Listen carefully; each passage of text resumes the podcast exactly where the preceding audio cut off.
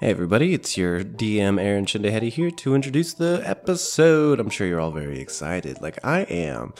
Anyways, uh, just here to let you guys know that we were all basically dying during this episode.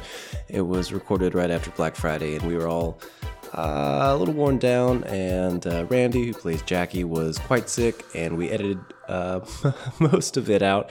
Some uh, some noises and unpleasantry was a little unavoidable, but it's all good.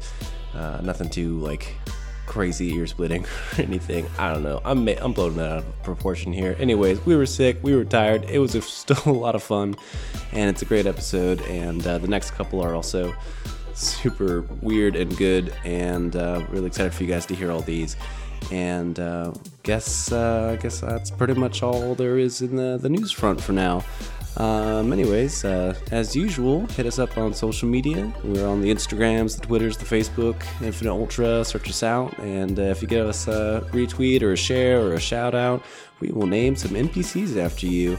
We actually just recorded uh, our most recent episode where we got a couple of our shout out doers in there. So uh, can't wait to get those out there and get everyone else in the community involved. So if you guys want to join the illustrious crew, then uh, go do the social media stuff. We would very much appreciate it. And I guess uh, that's pretty much all there is to it. Uh, yeah, let you get to the show. It's very fun and very weird. All right, have fun.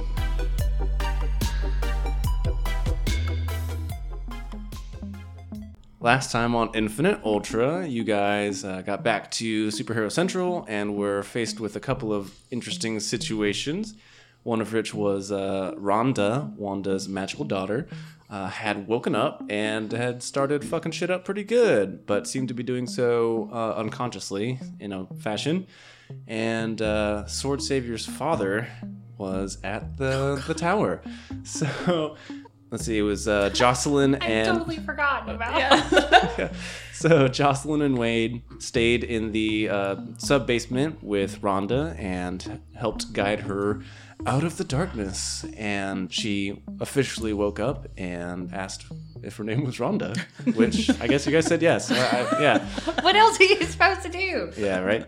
And then. Uh, Jackie and uh, Crystal went up to deal with Sword Savior's father, which turned into a giant uh, battle of the sexes, essentially. so, but at the end of the day, Sword Savior decided to uh, leave his family because he realized they're all kind of selfish dicks, and uh, has now joined your crew in some fashion Like, that is not did a- he decide or did I just take him? a little bit of both. He he did he did scream "fuck you, dad." Okay. So. He did. I think he decided. Yeah, Okay. he- it was definitely a decision, and you know, having support helped. But Sword Lord also had some things to say about uh, the darkness in Sector Seven, and that it is entirely possible that there is some kind of infiltration of the darkness in not only the superhero tower, but specifically in the Challengers.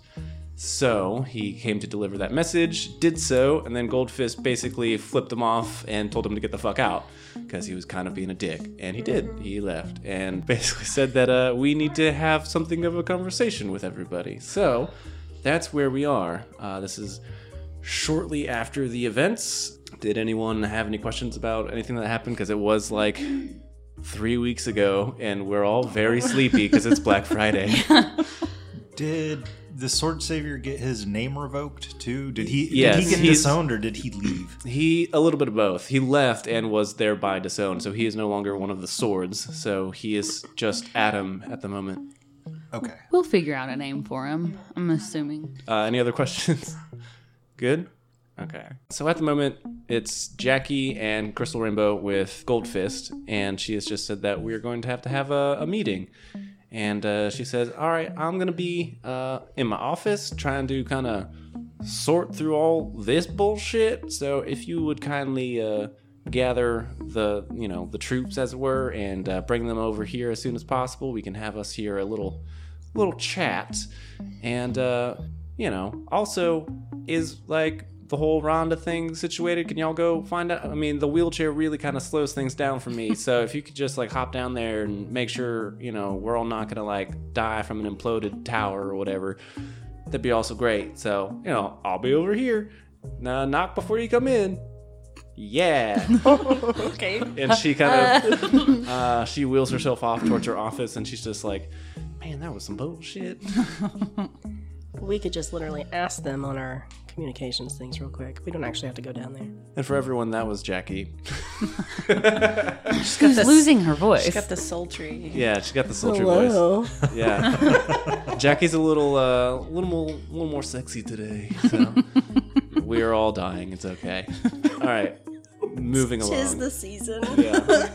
Suppose they sing us like a sultry Christmas song. I'm dreaming of There you go. white Christmas. You're gonna make her cough. Stop making her laugh.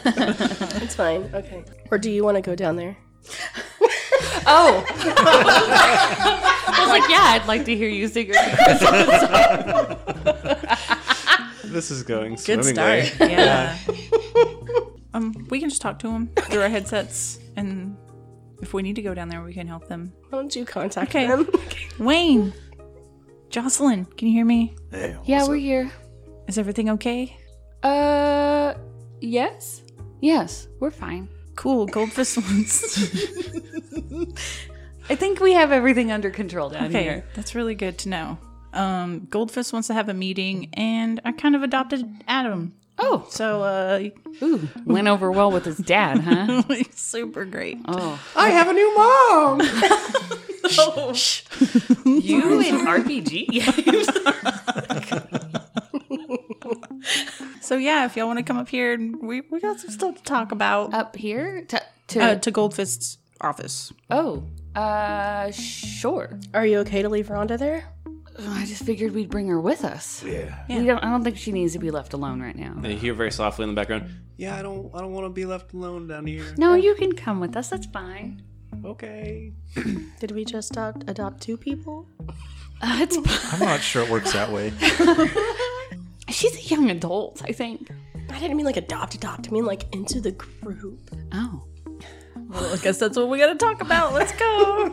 Yeah, and um, I guess I'll turn to Rhonda and ask her if you know she feels up to walking or if she needs someone to carry her.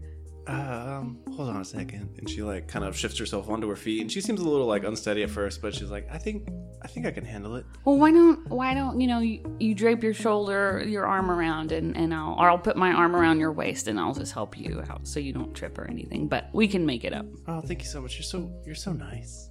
It's what I do. All right, and uh, she goes up with you guys. So, so okay, so you guys all head up to uh, the floor with uh, Goldfist Lab and meet up with your fellow compatriots, and I assume go to Goldfist's office. And uh, Wayne will walk right in. that sounds about right. And uh, Goldfist is on her computer doing some stuff. She says, "I asked exactly one thing, exactly one thing, Wayne. I'm I'll not knock surprised." him After he's already in there. Thank you, Crystal. At least you gave an effort. Sorry. And I'll follow with Rhonda. All right, now if y'all close the door behind you, yep, there you go. All right, and uh, click, and she hits a little button on her desk, and the windows go completely black. And uh, she says, "So, um, there's been some things brought to light that uh, may be of concern of all of you. Um, you may or may not have an evil entity in your group. Hey, just pull the band-aid right off, right? Yeah. Woo." Do we have any idea who it might be? I mean, I've done some shit in my life. Yeah, but I mean, wouldn't he's pretty I'm- evil sometimes, but I wouldn't consider him like evil, evil. Well, I don't mean like the metaphorical evil. I mean like literally from the dark side, whatever shit, like through the gate and all that. Um, yeah, I don't really.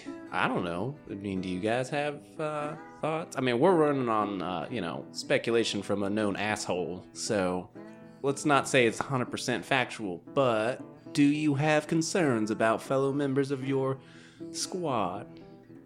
I don't. I think everybody's on the up and up, I guess. Well, that certainly is inspiring. I love the, the loyalty you have to each other. This is really great.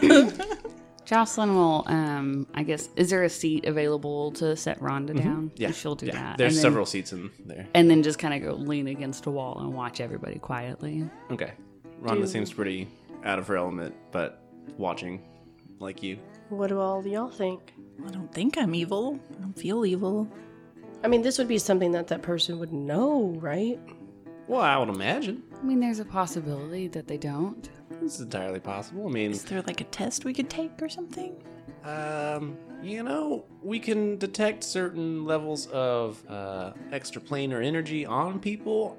I mean, we can try that and see if anyone's got any stuff going on. I mean, you all have been in really uh, close contact not only with Rhonda but also the uh, Shadow Beast, so Yeah, could it not just be like residual whatever from our contact with him? it's entirely possible. I'm having a panic attack. panic attack. What if Can it's Mr. Biscuits? Oh my god. Um, can I go all daredevil and really focus on my listening and see if anyone's like heart started going crazy? Uh, sure, go for it. Besides mine, because I think Biscuits is evil now. I rolled a 13, soul 10, or wait, is that body? Or soul? Uh, that one would be. I, it's just straight body, I think. then I have succeeded by one. All right. Oh, Yes, and- Jocelyn's in a quiet panic over here. Just FYI. Yeah, me too. You know, you know. Okay, so so you have two members of your squad who are very, very nervous right now. Yeah, but I'm being quiet. Like I'm on the face, trying to be as normal as possible, but just running miles in my head. So Well, I will just mentally jot that information down. I well, I won't He just eye like them. pushes us forward. I got them You're right here, both of them. Um, what did the what did this uh what did Adam's father say in particular? Well, he said that uh, when you guys did whatever you did down in the sewers, uh, that the the darkness did lift a little bit in the area, but some of it left there and has come here in this here tower, and he seems to think that it is one of you in some fashion. Or Is it not just Rhonda who we brought here, who was also in the sewers? It's entirely possible. I'm, I'm just operating on uh, a assets information, I guess you could say. Uh, we don't particularly trust the sword folk. Yeah, that's probably a good idea. Uh, yeah, it's Adam. That's you're really rolling with this whole being disowned thing quite well. yeah, that's pretty all right, I guess. Yeah, kid. All right. Um, but his father is fairly accurate with his uh, with his information. Usually, uh, he's he's been a very useful asset. So I don't.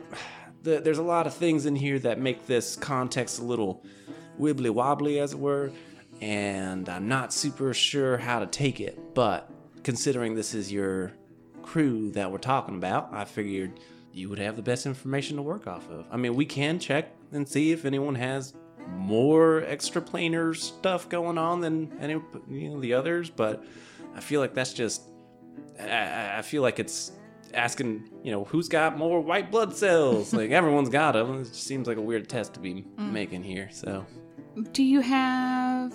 I mean, is there some other kind of test that could be run, like looking at people's past memories, making sure they are who they say they are? we could maybe try that. Um, hmm. I think I might know someone who has a certain level of expertise in that regard. We'll, we'll have to take a couple days and try and get them over here and see if they're willing to do it and all that. But we could definitely give it a shot if y'all want to try that. Yeah, I mean, we should really figure out what's going on. I mean, if one of us is evil, that's not really great. Yeah, that's true. And that's not necessarily saying that, you know, they're evil or anything. Maybe they're just from somewhere else and possibly a sleeper agent in the clutches of some great extraplanar deity who wants to destroy us all. I don't know. Yeah, it sounds pretty bad. Yeah, like, we need to kind of figure that out. There's some gray area about how bad it could be. uh, so let's just uh, let's just take it one step at a time and try not to freak out. How about that? Jocelyn starts hyperventilating. she did not handle her control ble- breathing very well. Um. All right. Hold on a second. I want to see if she notices. Uh, yeah, she definitely notices. She's like, "You, you, uh, you all right there, Jocelyn?" I mean, this is just a lot to take in. So, I mean, okay. I mean, yeah, I'm fine. I'm fine. I'm fine. Yeah, I'm fine. It's okay. Yeah. The more you say it, the more I believe it. sure? Totally. Yeah, there's just been a lot going on. It's been a really stressful day. Uh, that certainly is true. Um, well, we will do what we can to get to the bottom of this. How, how about that? And then we can all rest easy afterwards. Um, since since we're here, and she's just totally gonna change topics. Stealthily, subtly. Since, since we're here, um, and and it seems like uh, we may be here uh, without a mission for the next couple days. Um, Rhonda, do you have? Uh, she seems to be under control of who she is at the moment, but you, is there a place for her to stay?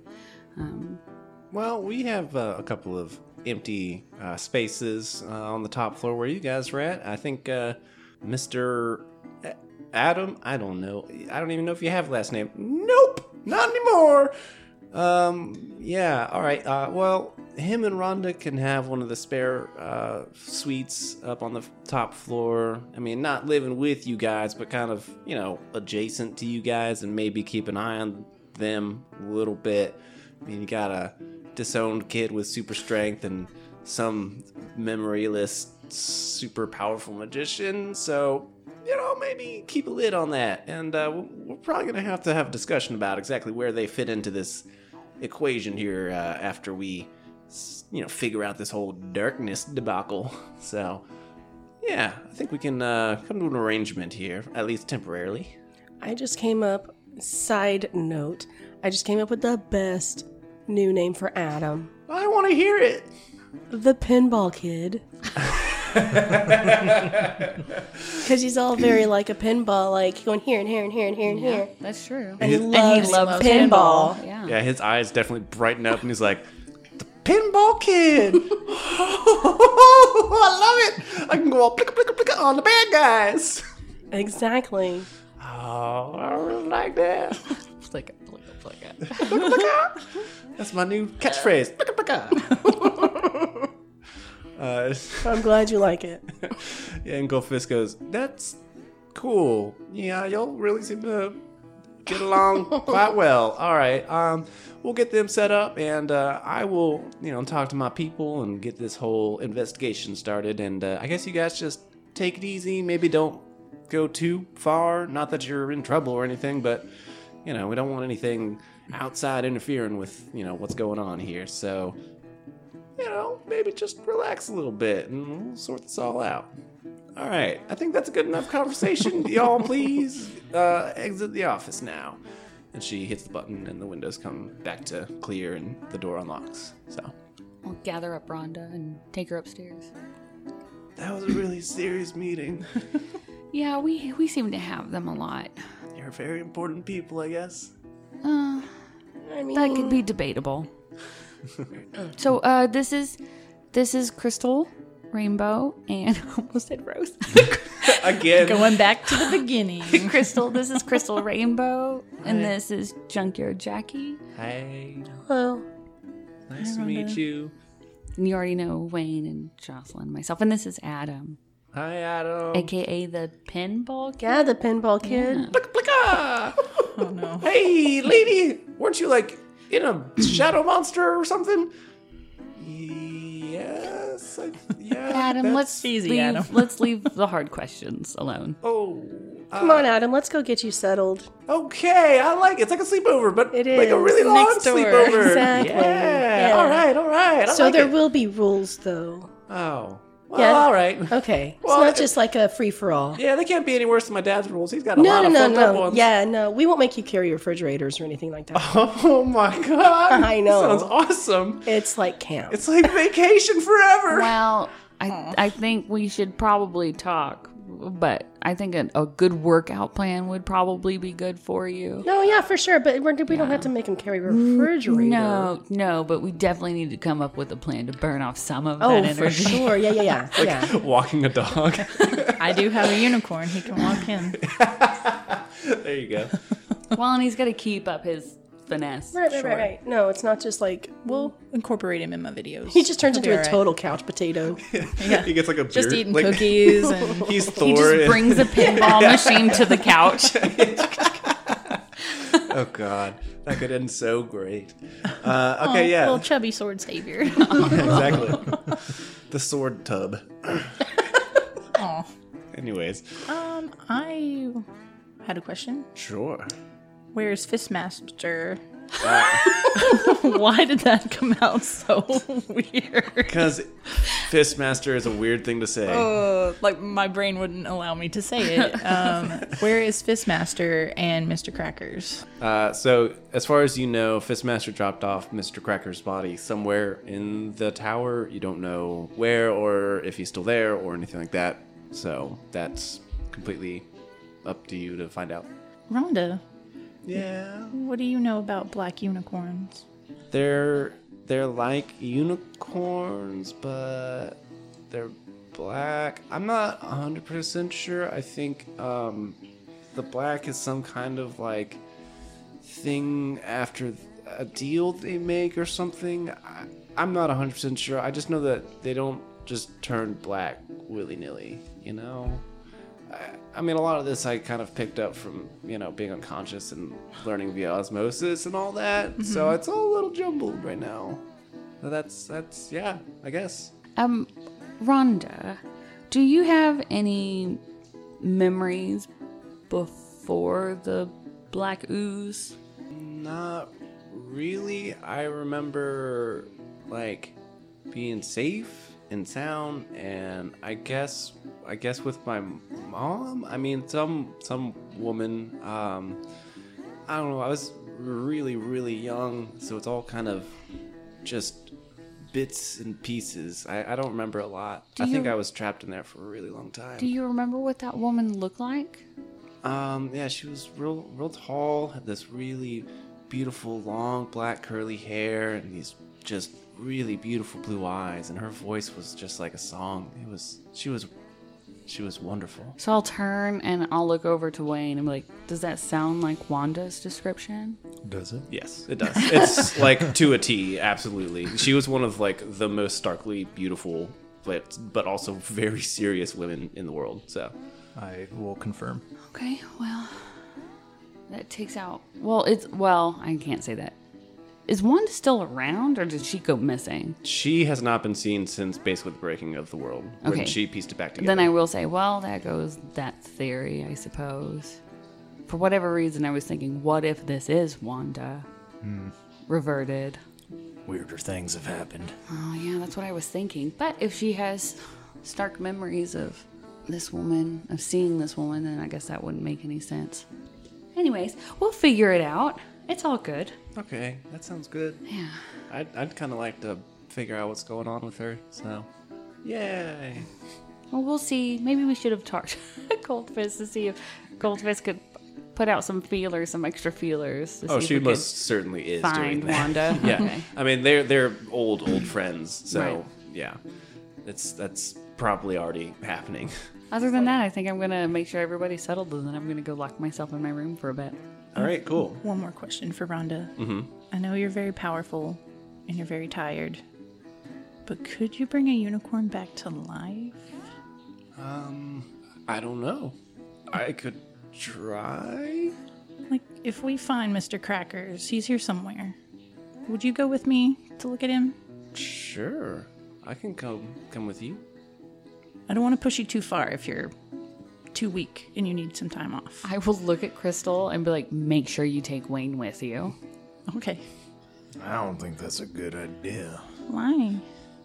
It's past. You don't bring things back. Like, what if Mr. Crackers isn't happy with that thought, with coming back? It's unnatural, isn't it? I don't know. There's some things I don't think you should mess with. Jocelyn brought a guy back. He was dead for all of like. Did Wayne see that?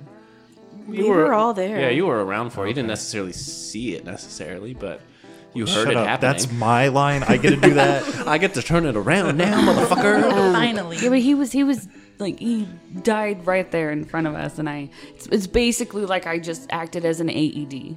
Okay. I mean, maybe maybe I'm wrong. Maybe maybe I did do something that shouldn't be done. I don't know. I just feel terribly guilty for killing him, and I feel like if he was just doing someone's bidding, he doesn't deserve to die. Did you kill a unicorn? No, she did not. she did not. That was that was his fault, not yours. Yeah, look. Because I saw it. I saw it happen, and you did not kill that unicorn, and then things just changed. Okay, fine. I'll leave him. I'll leave him dead. Sometimes that's the best thing to do. As much as it sucks. It sounds so much more serious when you say it now. Sorry. oh no, it's great. Jackie's been crying a lot. That's why her voice sounds weird. Jackie crying is Jackie just has not been crying. I know, I know. she got hoarse. You've been crying. She got hoarse from hyping uh, Goldfist during that whole conversation. Yeah, right? That's right. Get him! Fuck yeah! Really into it. She's been she's been singing a lot of Skrillex. and I guess I would like to talk to Adam too. okay. Um, is it like you and him? Just kind of like walking to Okay. his new place. Cool. I don't. His new place is our place. No, he's living next door to us. Oh, I thought he was like in our like. No, it's like the No. suite Rooms. next door to us. Right? Okay. It's a new. Yeah, it's, a on the- separate suite. Yeah, it's a separate with suite on the Rhonda. same floor. Um Adam, yeah. I'm very happy that you're here, and I will take care of you. But I don't want you to feel bad about leaving your family. So if you ever choose to go back to your family, I understand. Oh, I mean, they're just a whole bunch of assholes. I mean, they're, my, Adam, they're like, language. sorry. like, okay, they're my family and all, and all, you know, I love them and all that, but you know, being part of the family means you have to be real. I don't know. I don't know. Bad may not be the right word, but you guys taught me a lot of stuff about how to be a superhero, and, and they don't. That's not them, you know. And I, I like your way better, and I think that, I think that the power of the Sword family would be much better off with uh, good superheroes. I don't. Does that does that make any sense? I'm not real good with like the words and stuff. I mostly just punch things and hit them with my sword and go plick plick on pinball machines. No, it makes complete sense, and you're welcome here. And I love you. Oh, it's so sweet. You're so nice. Uh, okay, so yeah, uh, you guys uh, deliver Adam and Rhonda to their new abode, at least temporarily, and uh, they very quickly just basically run around in circles and like, oh my god, there's beds, and look at this, there's a sink and a refrigerator. I don't have to carry the refrigerator. and well, mostly Sword Savior does the running. Rhonda basically just walks in and says, oh yeah, there's a bed. Oh, and just like immediately curls up and passes out. But uh, Sword Savior is definitely loving it. But yeah, he eventually just kind of like trots off to you and is like, all right, it's been a really long day. Let's go to bed now. So are they sharing the suite? Yeah, it's the Okay. two of them in the Okay, okay, suite. okay. Yeah, it's very much I was. like I thought it would be weird for him to be by himself in a suite by himself. No, no, no. They're like they have two different bedrooms in the suite. It's like what- it's like your guys' where it's Yeah. four bedrooms and they just have two bedrooms to themselves. So before I leave them and go lock myself in my room, um, I will look at Adam after Rhonda's fallen asleep and Adam's calmed down a second, and I'm like, "Listen, I have a very important task for you. Okay. Keep an eye on Rhonda. Oh, all right. If something starts happening that's weird, come get one of us. Wayne, preferably, but come get one of us. All right. Um, weird. Okay, I think. Yeah, weird. Weird. I can find. Yeah, I think that's pretty pretty noticeable, right? Yeah. Yeah. Okay. Cool. So like, if she blows up the whole floor, get Wayne. Got Before it. that, Oh, before that. before that. Okay, Like cool. Like if you start, like if she seems like she's losing control, go get Wayne. Got it. Get Wayne. I can, I can do that. Okay. Thank you. I am really fast. I can get him real, real fast. Thank you. Yeah, no problem. I just see Adam like peeking like over her bed, just like Just watching like, her, Just like like waiting for her to do something. Like, are you alright? like not blinking, just watching her. She's gonna wake up and be like, Ugh. I love that mental image. it's like she's eating cereal and he just like slowly pops up over the counter, like, everything all right? yes. okay. Um, all right, so uh, you guys have kind of put them to bed because I guess you have kids now. I don't know. it's gotten weird. Um, and I guess you guys go to your suite and uh, do whatever you want to do. I'm gonna search online and buy Adam a pinball machine. Okay. Uh, better idea. I've actually wanted to talk to you about this, and it's long, so I'm not going to do it in Wayne's voice. He had his favorite pinball machine. It got wrecked. Why don't we get that? Jocelyn can fix it up. Jacqueline, Jack, Jackie. Jacqueline. Jack, Jacqueline. Oh my god, this is the second time today. I'm losing it. Junkyard Jackie can fix it up with her skills, and ta-da! I think that'd be a nice welcome present. Let's do Yeah. it. I'm down for that. It's the nicest thing Wayne's ever done. I don't know about that. Eh, top In 10. his eyes. In his blind eyes. Did we ever give Steven that gun for his car that we got from that guy at the top of the building? Uh, yeah, I Yeah, think we you did. guys did. That's Okay. getting put onto the car. You're right. I'm, I'm assuming you were spearheading that one. Hell yeah. All right. cool, cool, cool.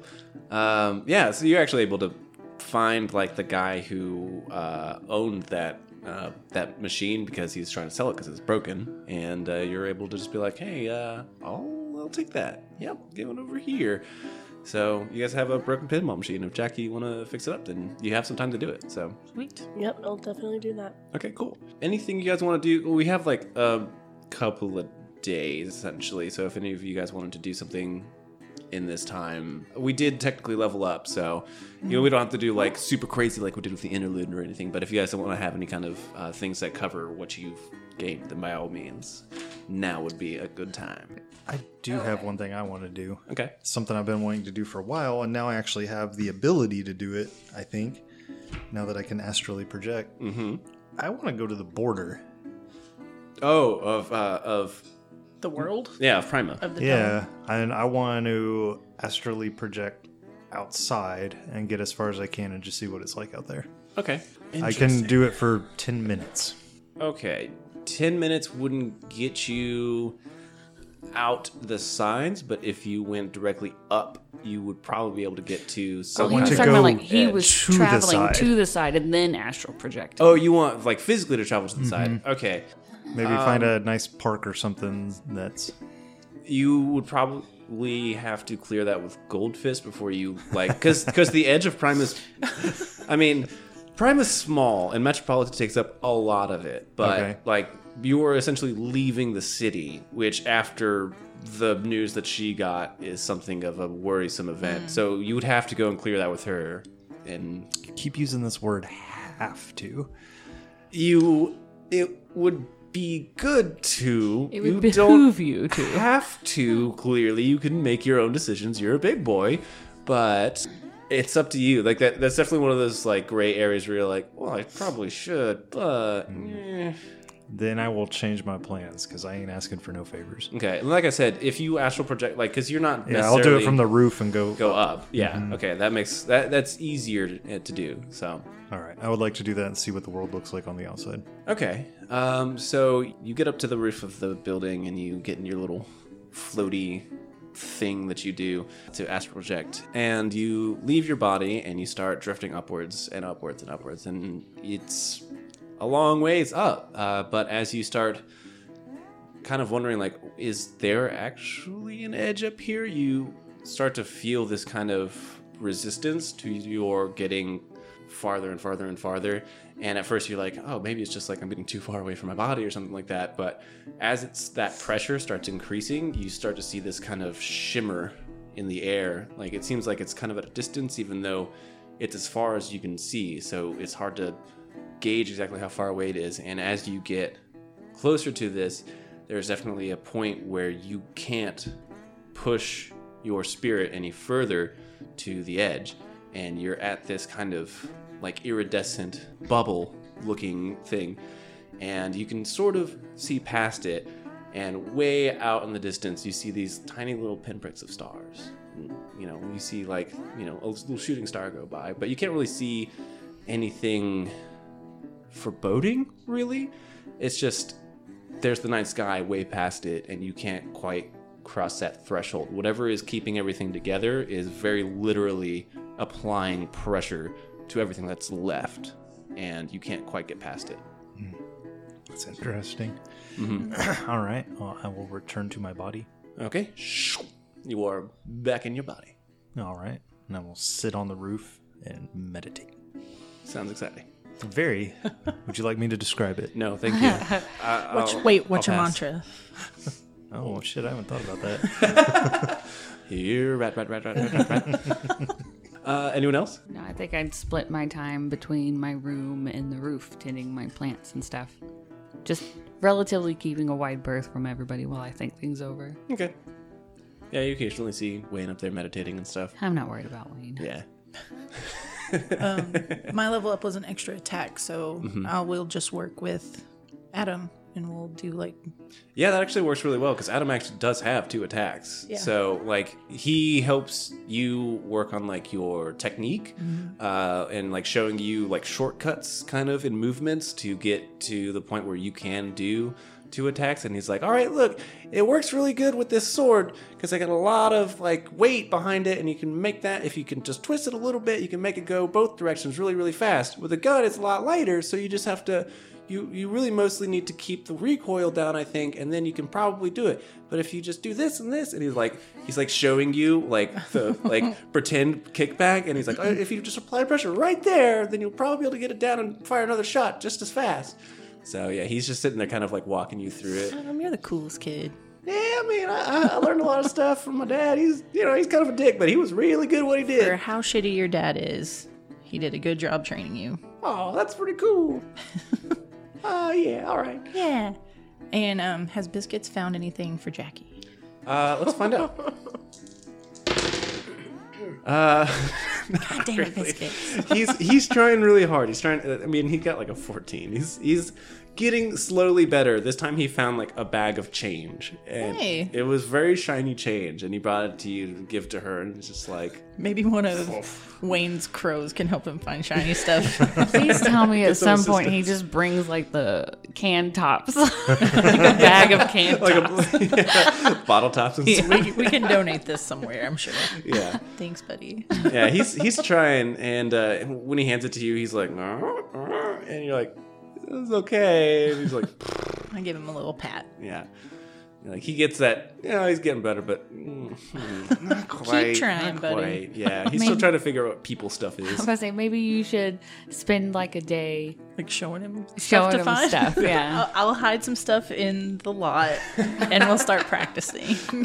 go, go down to the car garage and just like start hiding. yeah. I like it. Okay.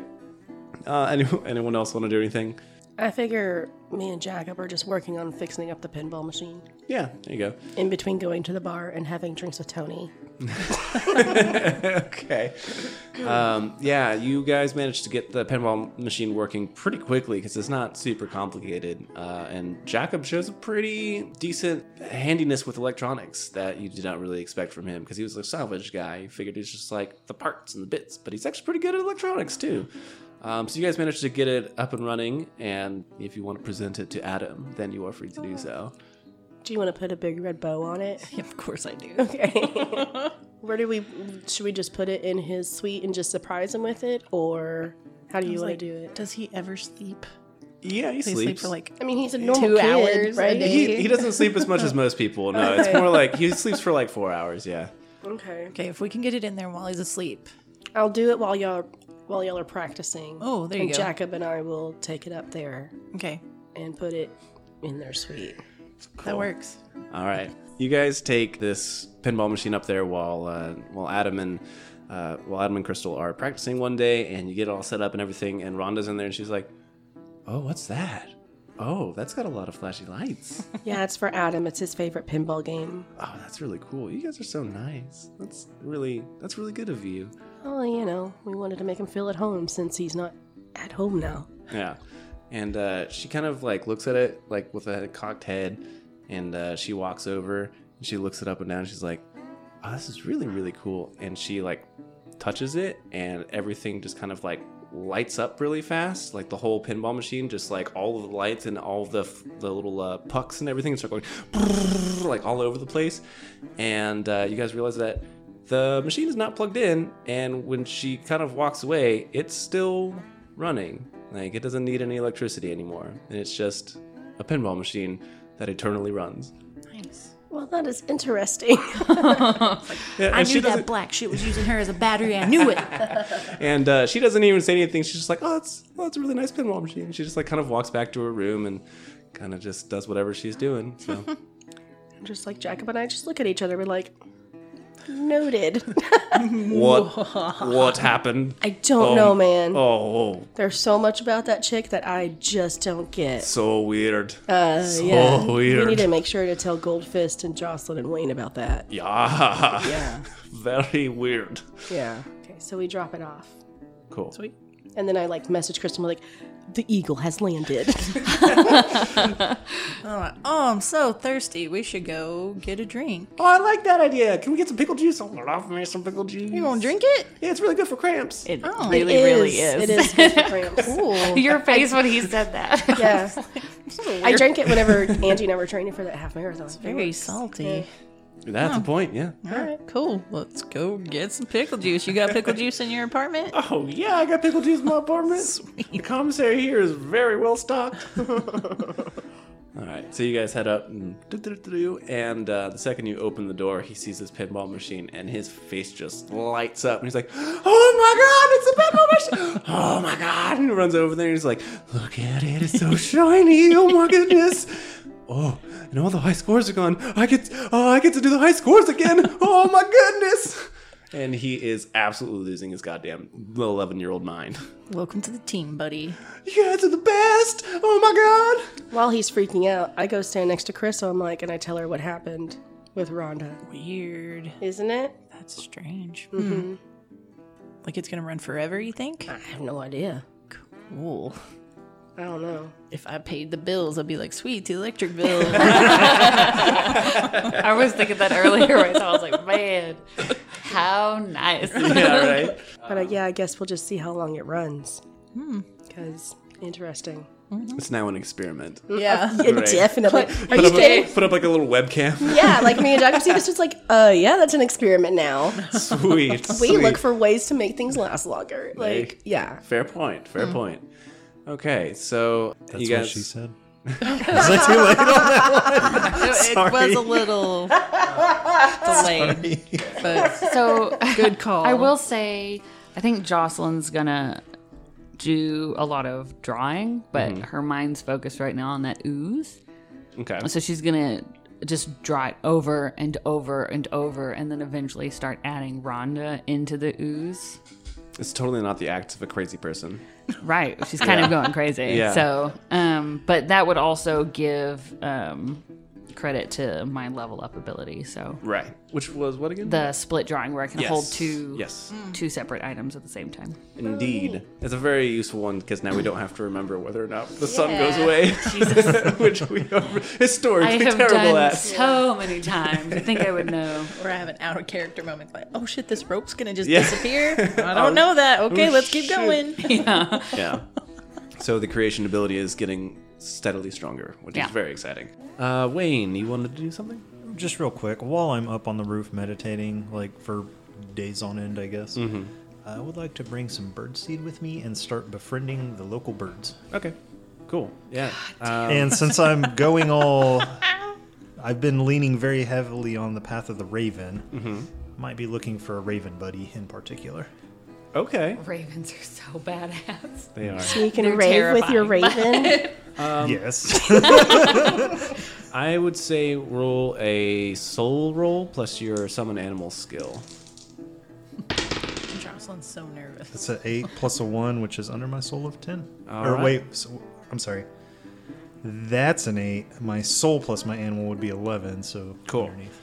Okay, so over the course of a couple of days, you're meditating with some bird friends and stuff, and they're like chatting with you, whatever, uh, whatever birds talk about. I guess it's like where to find the best seeds and what cats are assholes and which ones they'll just let you go by, and you're like, yep, uh huh, this is pretty cool stuff, yeah, totally. And uh, you're kind of like, oh, these birds are nice, but I wish there was like a real cool fucking bird, right? Yeah, that's definitely what I want. Mhm, Yeah, and uh, as you're kind of winding down the, the second day, this uh, raven comes plopping up onto the uh, roof of the building, and he just kind of hops up onto the side. he seems to be staring at you and uh, kind of plops back onto the actual floor of the the roof and starts kind of doing a little shanty over you. But everyone's once in a while, he, like stops and like looks at you side eye, like, "Do I really want to go over there? I don't know. Maybe, kind of. Maybe I want to go over there." And he like slowly starts creeping up, and you hear this little voice say, "Hey, hey, are you are you that guy that talks to birds?" Yeah. I mean, chirp, chirp. Oh yeah, you could have just yeah. The chirp chirp is. You, you, you said that and yeah. Okay, cool. All right, man. That's pretty cool, huh? He's like talk to all the animals. I mean, most of them. Damn. You don't like make him go like do suicide runs or anything, right? Like that one lady. mm. Like with the rats and all. God, no. Try, try not to. Oh, that's really cool. Hey, uh, I'm Bartholomew.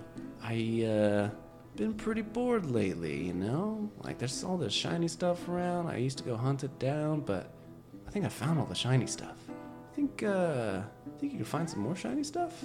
Yeah, I mean, my line of work, we find all sorts of weird things. Ooh, I like the sound of that.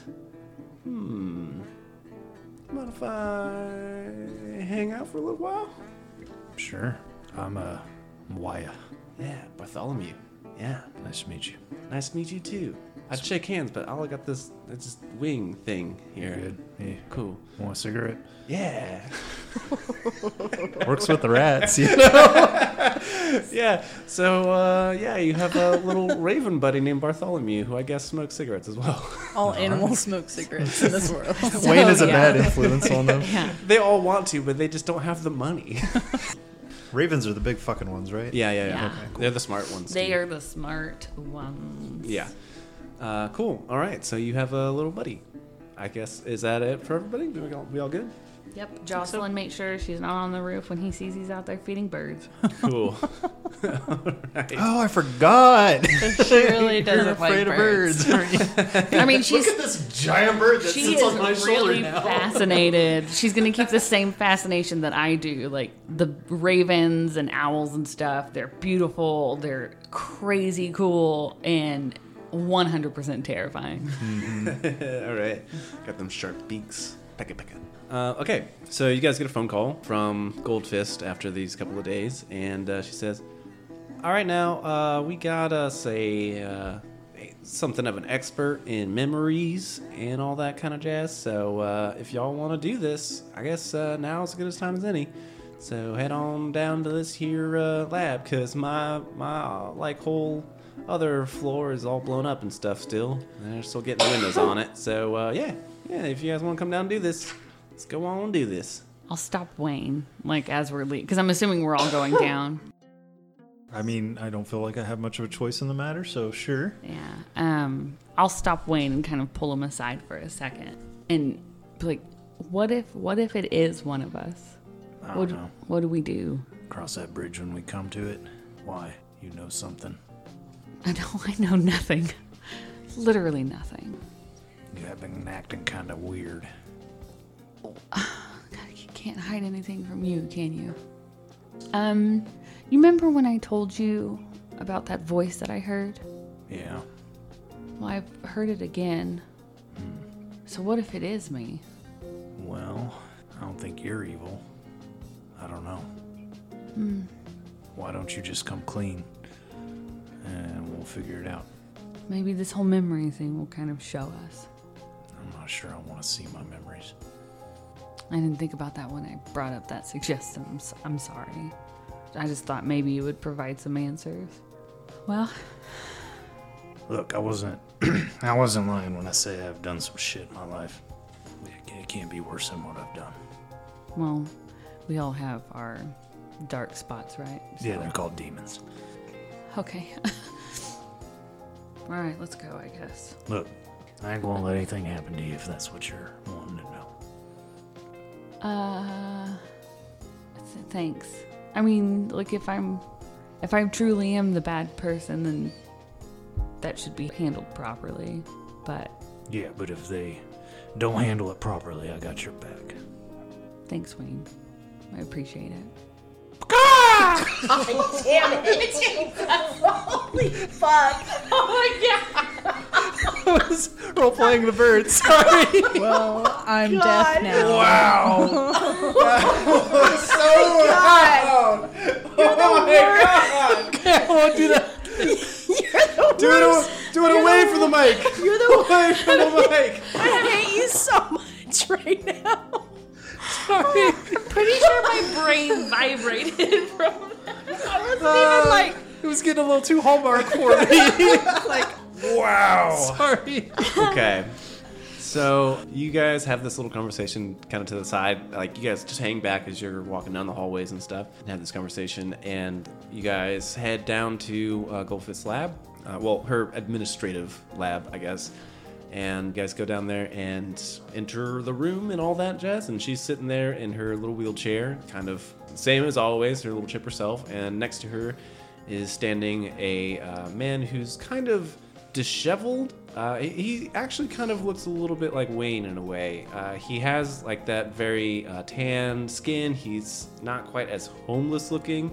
He looks more like he just lives in the wild. Uh, he's he's very much just wearing like rough wool pants, uh, shirtless, but he has this big beaded necklace that hangs like all the way down to his belly button, and it's just like this very intricately woven beaded thing and uh, he's just standing there silently staring at everybody and like looks through like at all of you and it seems to be like assessing everyone and he, he his eyes land on Wayne and you guys all see this little like tick of like huh as uh, he looks at Wayne and then he looks down at Goldfist and looks back at Wayne and uh, she kind of catches it out of the corner of her eye and she's like mm I don't know like does a little shoulder shrug Do I does it, do I recognize this man's scent? I would say roll. Yeah, I'd say roll. It'll be a mind check with your senses. Oh wait, the zero's a ten on this dice. Yes. Yes, it Okay. Yeah. No. Nope. Okay, you don't you don't recognize him specifically, although you do recognize like the familiar scent of bonfires and some of the different herbs and stuff that you were experienced a lot in your childhood when you were with the Indian tribes that you were raised with. Okay. So you definitely ping one of your fellow, you know, natives. So it's it's you don't know him specifically as far as you can tell, but you, there's definitely like a acknowledgement between the two of you, like, oh, okay, it's one of us. Okay, interesting. That's strange. And uh, Goldfist says, all right, uh, y'all, this is uh, Samuel. He is something of a memory shaman, I guess you could say. Uh, we, uh, he's not really technically a superhero. He's not part of the coalition, but he has helped us on a couple of occasions. Uh, very rarely, he does not like to get involved with, uh, you know, our world. I guess they mostly keep to themselves out there. And uh, if we want to be doing this, we're, let's go ahead and do this. I'm just gonna go ahead and say sorry for putting you on the spot. No, for pulling out memories. yeah, that's all. It's, I mean, you know, we, we have certain assets that we, we you know. Oh no, that was to you, Aaron. Oh, me? Okay. yeah. Uh, yeah, it was something of a uh, interesting development, but uh, um, Once this is not scripted. no, no. Um, I brought biscuits too, just so you know. Okay, that's fine. oh Um, yeah, you are thinking that I he's think the he's evil. the evil one. Yeah. I gotta know. Okay. Um, and uh, Goldfist says, "All right, well, I guess uh, everybody follow me over here." And uh, she leads you guys to kind of like a interrogation area. It doesn't seem nearly as intense as the ones you guys have seen before, uh, like especially during the uh, entrance exam, where it was very much intended to look like a cop's scary interrogation room. This one's more of just an office room that also happens to have like you know, uh, uh, uh, whatever. Like, yeah. Well, no, no, like a secondary room that also has like the you know two way mirror and stuff for where people can watch. And but the actual main interrogation room, as it were, is actually a lot more comfortable. It's it's actually decorated as like more of a break room than anything else to kind of put you at ease. So uh, she pulls up just outside of it and says, um, "All right, um, anyone want to volunteer to go first? Biscuits will go first. the the unicorn Sa- Samuel is this can you do unicorns like yeah I guess Or we can go together. that might work better yes Okay. okay uh come inside with me please Okay. and you guys are led into this room. you, you guys are, uh, yeah, led into this room, and uh, he sits down on one end of the table, and he, like weirdly, he sits in the chair and then like pulls his legs up into the chair and like has his arms like on his knees and kind of slumped over where the table is, and he says, "Please sit down. I guess the unicorn can just stand close to the table. Uh, I've never had to do animals before, but okay. He says, Is there anything that I need to be concerned about? This is a very intimate process. I don't think so. Okay, good. I mean, I can't speak for biscuits. That's what I'm concerned about, but and you hear like a. And uh, to Wayne, he says, What? I don't know anymore. I don't know anything. I'm scared. but uh, yeah, he just looks kind of like, Huh? And Samuel says, Okay. Uh, I don't know what that man did to him. Oh, he was kidnapped Okay. or unicorn napped. Horse napped? napped. Got napped. it. He was napped. He was napped away. I can, I think I can uh, recognize this easily enough. It's, it's. There are certain bad memories that can make this more difficult. I think that'll be within the realm of reason. Okay. Uh, if you'll please uh, give me your hands, and he like lays his hands down, palm up on the table, and just kind of t- gestures like, okay, well, Okay. Put my hand on biscuits and I'll take his hand. Okay. And kind of goes into this deep, deep trance. And as he does so, you feel yourself getting pulled out of your body. And both you and Mr. Biscuits are both kind of shunted off into this void that you've been in once before when you were going through the portal for the first time, when you mm-hmm. consecrated it after Green Hair created it. And the memories kind of flash by, and you feel kind of actually a little bit bored because you've seen them all at this point. Like you went through this already. And it goes, you know, back from when uh, Mr. Biscuits was still unborn, you know, his mother escaping and yada, yada, yada. And then finding you guys, and then you and him bonding and all that kind of stuff, and going through kind of the most recent uh, set of events that have unfolded as a team, you know, you and him doing the whole superhero bit. And then it get, does get to the part where you guys are on the roof in Sector 6, and the Great Shooter and Mr. Crackers are both approaching him. And you definitely feel that, like, really intense fear that he had. Like, he knew that something really bad was going on, and that this guy wanted him in some fashion. Like, there was that instinct that he was like, I need to get away, but he couldn't. And so when the Great Shooter took him, they transported back to that tower that you guys found him in.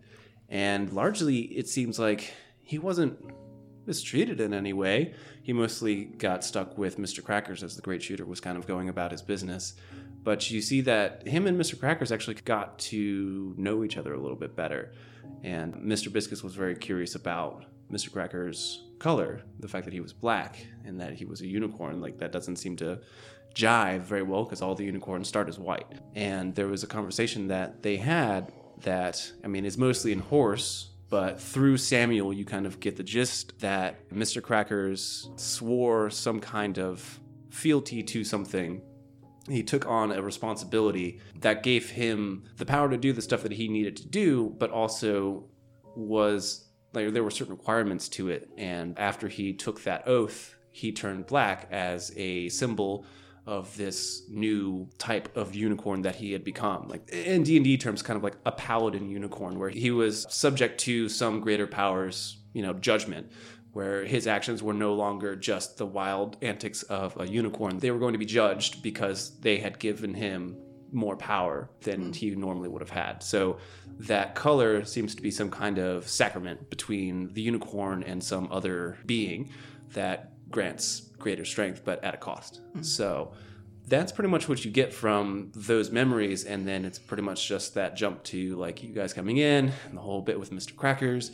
And he was just very upset about the whole thing because he'd got to know him a little bit and kind of see the story of Mr. Crackers a little bit. And you guys like as a as a pair kind of walk through that whole quick draw scenario and there is definitely something that he saw that you didn't see uh, when Jocelyn saw the future, I mean, to you, it was like one solid time stream where it was just you did the quick draw and everything happened afterwards as it happened. But to him, he felt something weird and he saw that Mr. Crackers was very aware of whatever it was that was happening and that he had actively somehow changed something in time to be whatever it is that he needed it to be. So it seems that through Mr. Biscuit's eyes, you can see that Mr. Crackers made a willful decision to do what he did.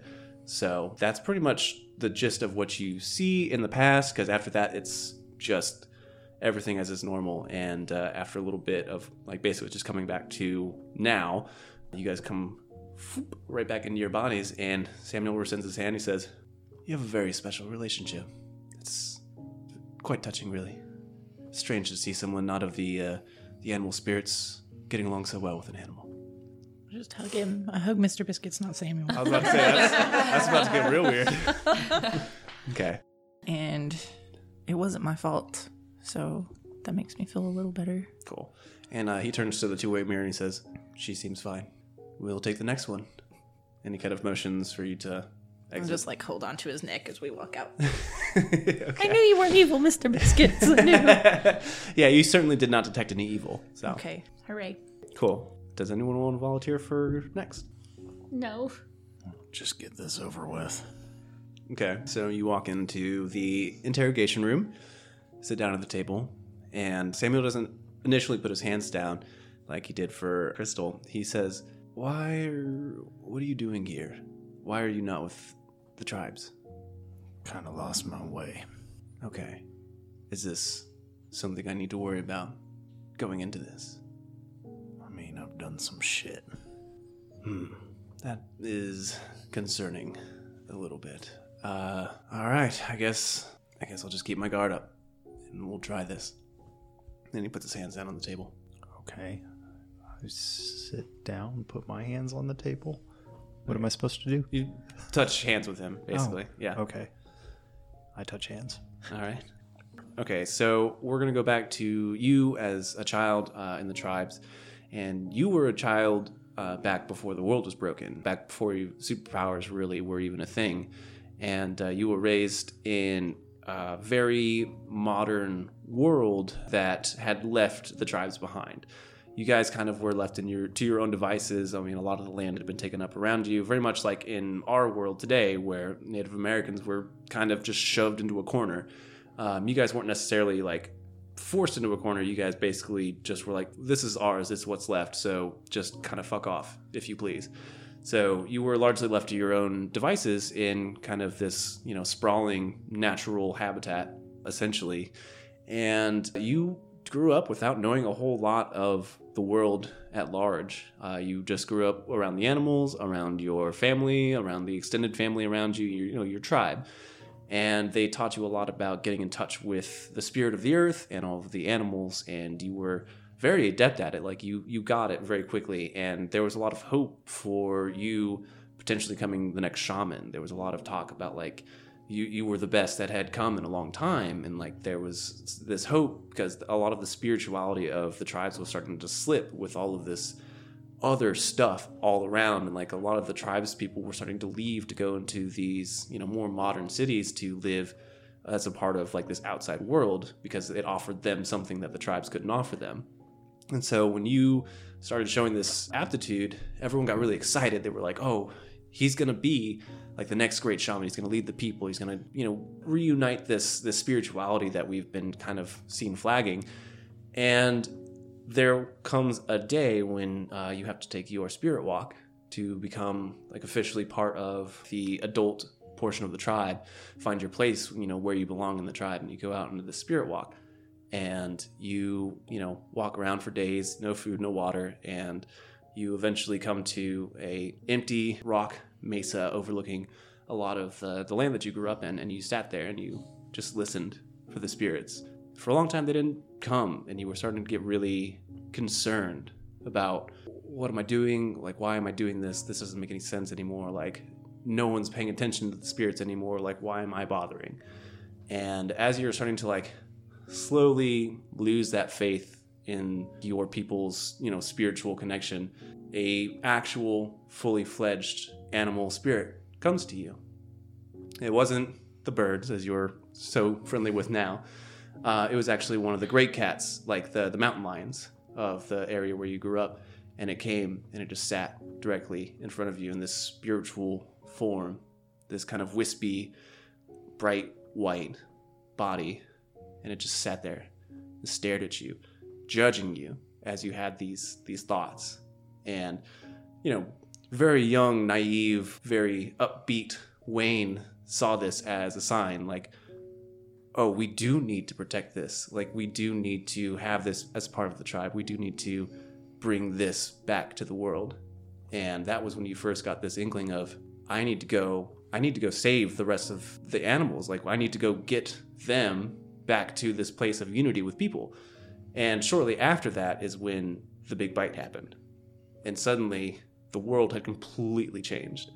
And you suddenly had these incredible abilities that you had never dreamed about. And you felt like this connection with the spirit world is what gave you those powers. And that drive to help bring the natural world and the human world together in a peaceful manner suddenly was just a fiery, fiery desire. Like you couldn't not do it. So you take this new intensity towards your goal and you become Totem. Uh, you become one of the, the first superheroes out in the world back in the day when there was no superhero coalition, there was no licensing exam.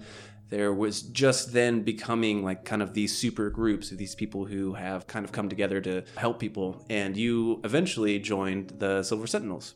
And among them, you met Patricia, your future wife. And Don't want to do her last name? nope, Porton Hossentfern? Port Hossentfern. Port Port Hossentfern. Yes, Patricia Port Hossentfern. More, PP. more teasing it than you think. I hate you. so you meet her, and kind of a lot of this time skips by really fast. You can definitely tell that Samuel feels something really intensely wrong there, and so he's kind of skipping through a lot of this, and he kind of gets to you know the whole ordeal that you and her had that eventually ended your relationship. And uh, a lot of it is just this big violent blur. And he is actively skipping through it. You know exactly what's going on and you are kind of guiding him in a subconscious way of like nope nope nope nope nope nope nope. We're not going there. We're not going there. And you can kind of feel his like he feels a little bit thankful you know like in the back of your mind you can feel this like okay th- that's yes we don't need that. We don't that's not what we're looking for. And uh, eventually he comes to you as kind of this more aged post silver sentinel person that you weren't you weren't a homeless man at that point. You were still kind of this symbol for this like union between you know the animals and the people and you were still trying your best to kind of unite these things but you'd become very jaded and it, it had a certain anger to it now and it comes to a situation uh, where you had to defend a bunch of whales from a whaling ship and i'll let you kind of walk through exactly what happened there I mean, there's not a lot to say. I killed them all. The the whalers. I was about to say, Not the whoa, whales, Whoa, the- what? The whalers. I just I went on their ship and I killed them all. Every last one of them. Yes. And what you didn't know at the time was that they were part of the Yakuza. Yep, a little more than whalers. Made some enemies that day. And uh, after that, you became a hunted man, and that was kind of the end of the Silver Age, or the Silver Sentinel version of Totem. So, They kicked me out. yeah, Totem essentially died that day, and the Wayne that we know and love now is what came out of it. And without the assistance of the superhero community, he just kind of disappeared into nothingness and became a homeless man, occasionally helping animals when he could. But he had completely dropped his crusade. So that is kind of the memory that was the biggest and brightest that Samuel wants to touch on. And he goes over the next, you know, decade or so where you're kind of just going about your business, you know, helping the animals and getting drunk and a lot of it's a blur because you were drunk for most of it and then all of a sudden you pop in with these random people uh, when you finally are like you know some shit seems to be kind of going down. Maybe i should go try this out again. And all of a sudden you find yourself amongst a bunch of kids basically and the rest of the events are pretty much as you've seen them. And as you get back to the current day you come back into your body and samuel looks at you and says you really have had uh, a lot of life since you left the tribes You could say that. part of me wishes you could have stayed and remained innocent but I guess we all have our paths to walk. I hope one day you can be the shaman that you were meant to be. Thank you. We done here. Yeah, we're done. I leave. Cool. Bartholomew says, That's how you do it. Away from the mic. I do have a question though. Can I kind of out of game or whatever? Mm-hmm. Yeah. Does that like because he died that day? Does that mean he couldn't go back to his tribe, totem? I honestly, I feel want to. like the tribe didn't want me to become totem. That was probably the day, That's the day you I left the tribe, and I found the sentinels instead, Yeah. and then fell in love, and yada yada yada. there was a trade off there where he gave up his shamanhood to become totem, basically. So I kind of lost both my tribes, I guess you could say. Yeah, in the end. Very tragic. Um, so Samuel turns back to the uh, the mirror and says, "He's he's got darkness, but not that kind." Uh, next, please. I'll push Jackie forward and be like, you, you go. And they go, I'm not ready yet. I have to pee. I have to pee. And then she'll run off. Oh my God. That is so not sketchy. Okay, I'll go in then. Uh, so you go in, and Samuel holds his hands out and he says, "Is there anything I need to be worried about here?" Not that I'm aware of. All right, you might want to take off the the gauntlets. Oh yeah, sure, sure, sure. Clink, clink, clink. Okay, cool. Uh, so you put your hands in his, and you are taken out of your body as well, and you are thrust back, basically into your childhood to start with, and it's pretty normal, really. Honestly, uh, you were around before the big bite and all that, but you kind of have lived most of your life with superheroes, so you just kind of watched all of this crazy shit happening in the world around you while kind of sitting safely at home in the the junkyard. And all you really cared about was just like oh hey let, we got some cool stuff around here. Let's tinker with it. And like let's keep this junkyard going really well. And like let's support the family and all this kind of stuff. And it progresses very peacefully for a very long time. But then there comes a day when someone decides that they want something out of the junkyard that your parents don't want to give up from the junkyard and a certain interaction ensues where you lose your family.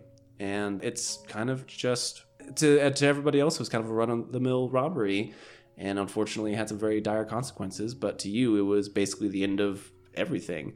Uh, your entire life fell to pieces around you. And suddenly you were the one in charge of keeping this business alive even though the people that it originally supported were no longer there.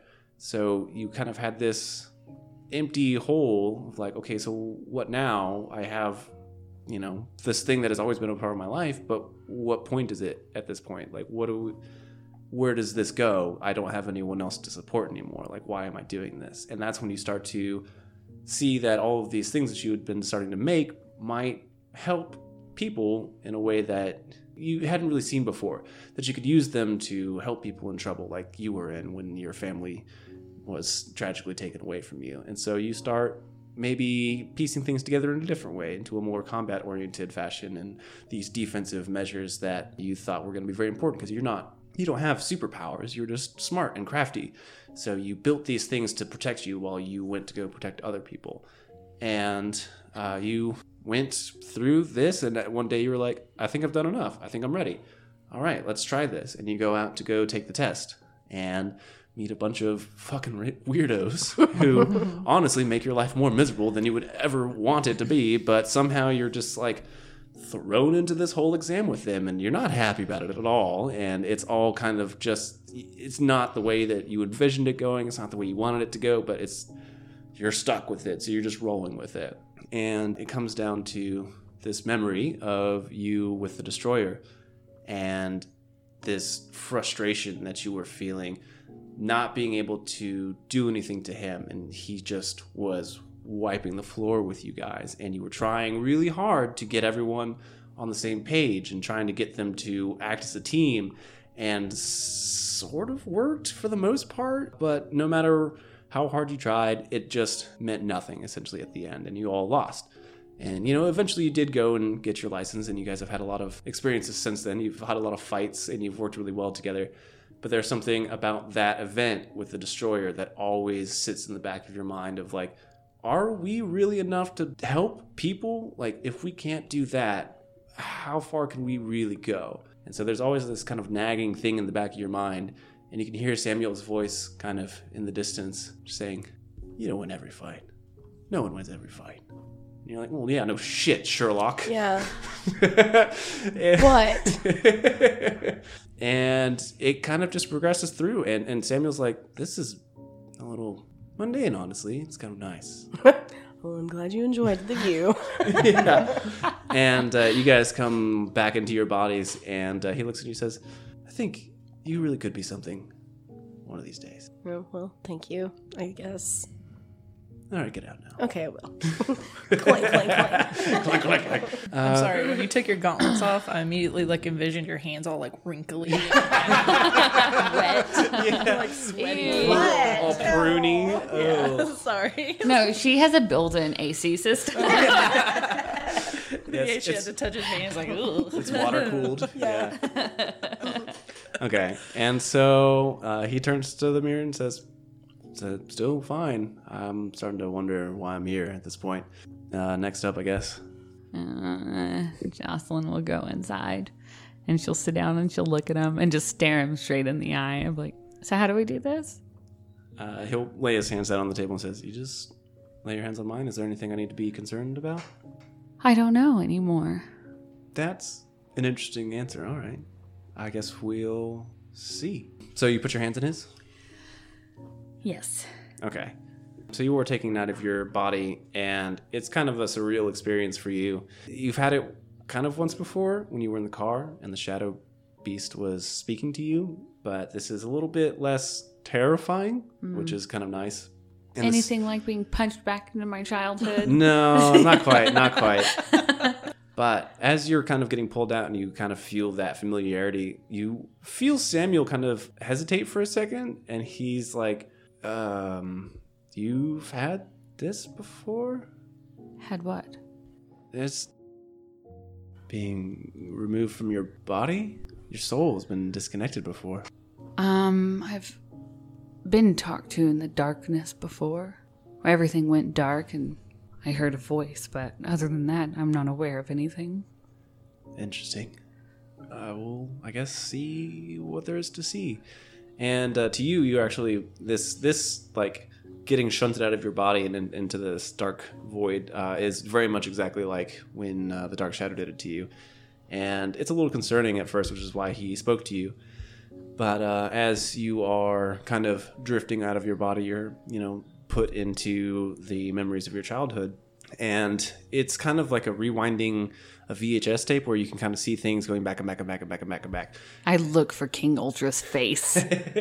and uh, he's he's going and continuing, continuing, trying to get to like you know the youngest things that he can find, and it's almost uh, as he gets to a certain point, like he bounces off of something and is like in just this memory of you in your childhood when you're sitting there playing with a toy, and then suddenly you get thrown into a wall. and uh, at first he's like, "What uh, whoa, that's some something. Okay. And at first you think that he's talking about you getting punched in the past, and you're kind of like, uh, yeah, that's some shit, right? yeah, the destroyer. yeah. But as it goes on, you can kind of see him continuing to try and rewind, and it keeps like bouncing back to that, and he's trying again, and he bounces back, and he tries again, and he bounces back, and he sits there and he says, "This is uh, this might be a little intense, but I think there's something back here that we need to find." And you can feel this like ripping sensation in your head, like this just pain spikes in your skull. And even though you're disconnected from your body, you can just experience this. It's like a distant to you, but you feel it still, like as a kind of secondary thing. You're like, oh, whatever is happening here is not cool. Like this is this is not a this is not a good thing. And as this kind of ripping sensation happens in your head, you are thrust back farther from that point. and he manages to just race through a lot of these uh, memories that kind of seem normal at first, and then comes back to the very first memory that he can find, and it is just from your point of view, and it's like you're back inside of your body, and all you can see is the sky as you're falling, falling, falling, falling, just from nowhere, seemingly. And as you're falling, you don't feel fear really. You're just kind of this neutral state. Nothing is really going on in your mind. You're just like this blank, empty slate. And as you're falling, this very large hand wraps around you and gently slows you down. And as you look up, you see the face of Danton, Anton's brother, in his true King Ultra self with a fiery crown. And he is slowly lowering you down to the ground. And he looks down at you. He says, But it's. it's a child.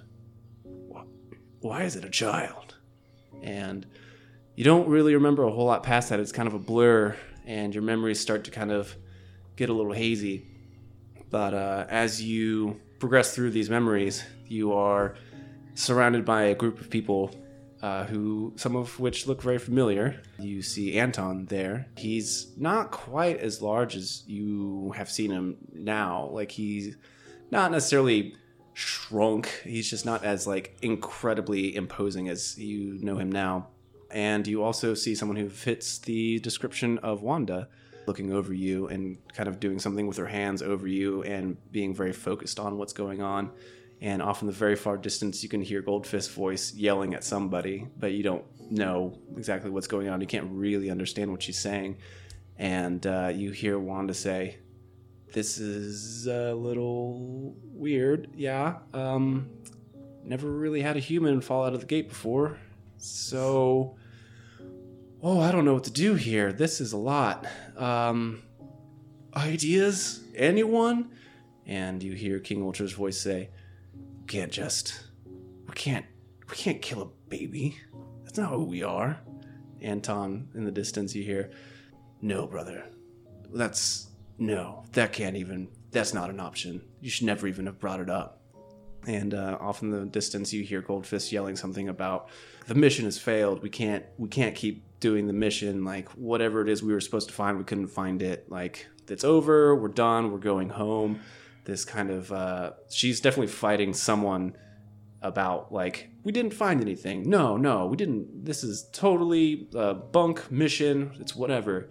And after that uh, time kind of skips forward a little bit and you are suddenly in the hands of Anton, and he's that imposing figure that you know now. So this is after his brother has died, and uh, he's walking towards a house that looks very familiar, and it's the house that you grew up in. And he goes and knocks on the door, and your parents answer, and he walks in just this enormous imposing figure and they don't seem to like it very much. They don't they're not about the superheroes. You can't really understand what they're what they're saying very well because they're kind of all talking over each other but he kind of walks you in another room and sets you down on like a, a, a chair or something and then leaves. And it's a while until anything happens again and you hear a lot of talking and some shouting and a lot of just murmur in general. And after everything is said and done your parents walk into the door and they pick you up and they look at you and they kind of whisper to themselves and they look back at you and they say well i guess maybe jocelyn? Jocelyn's kind of nice. Okay. I guess let's just let's just never bring this one up again, right? And then you are snapped back out of your body, and uh, Samuel pulls his hands back and he says, "Yeah, um, yes, this, this is what you're looking for. This is what you're looking just for." crying. Yeah. And you hear the sound of a crackling intercom come through, and Goldfist says, Well, ain't that some shit? And that's where we're going to end today. With Jocelyn just crying at the table, yes. silently Yes. crying. All right. Bye. Bye. what is this Justin Three, two, one. trying to count us down every time. It's so fucked up. You want to do it? You do it. It's just so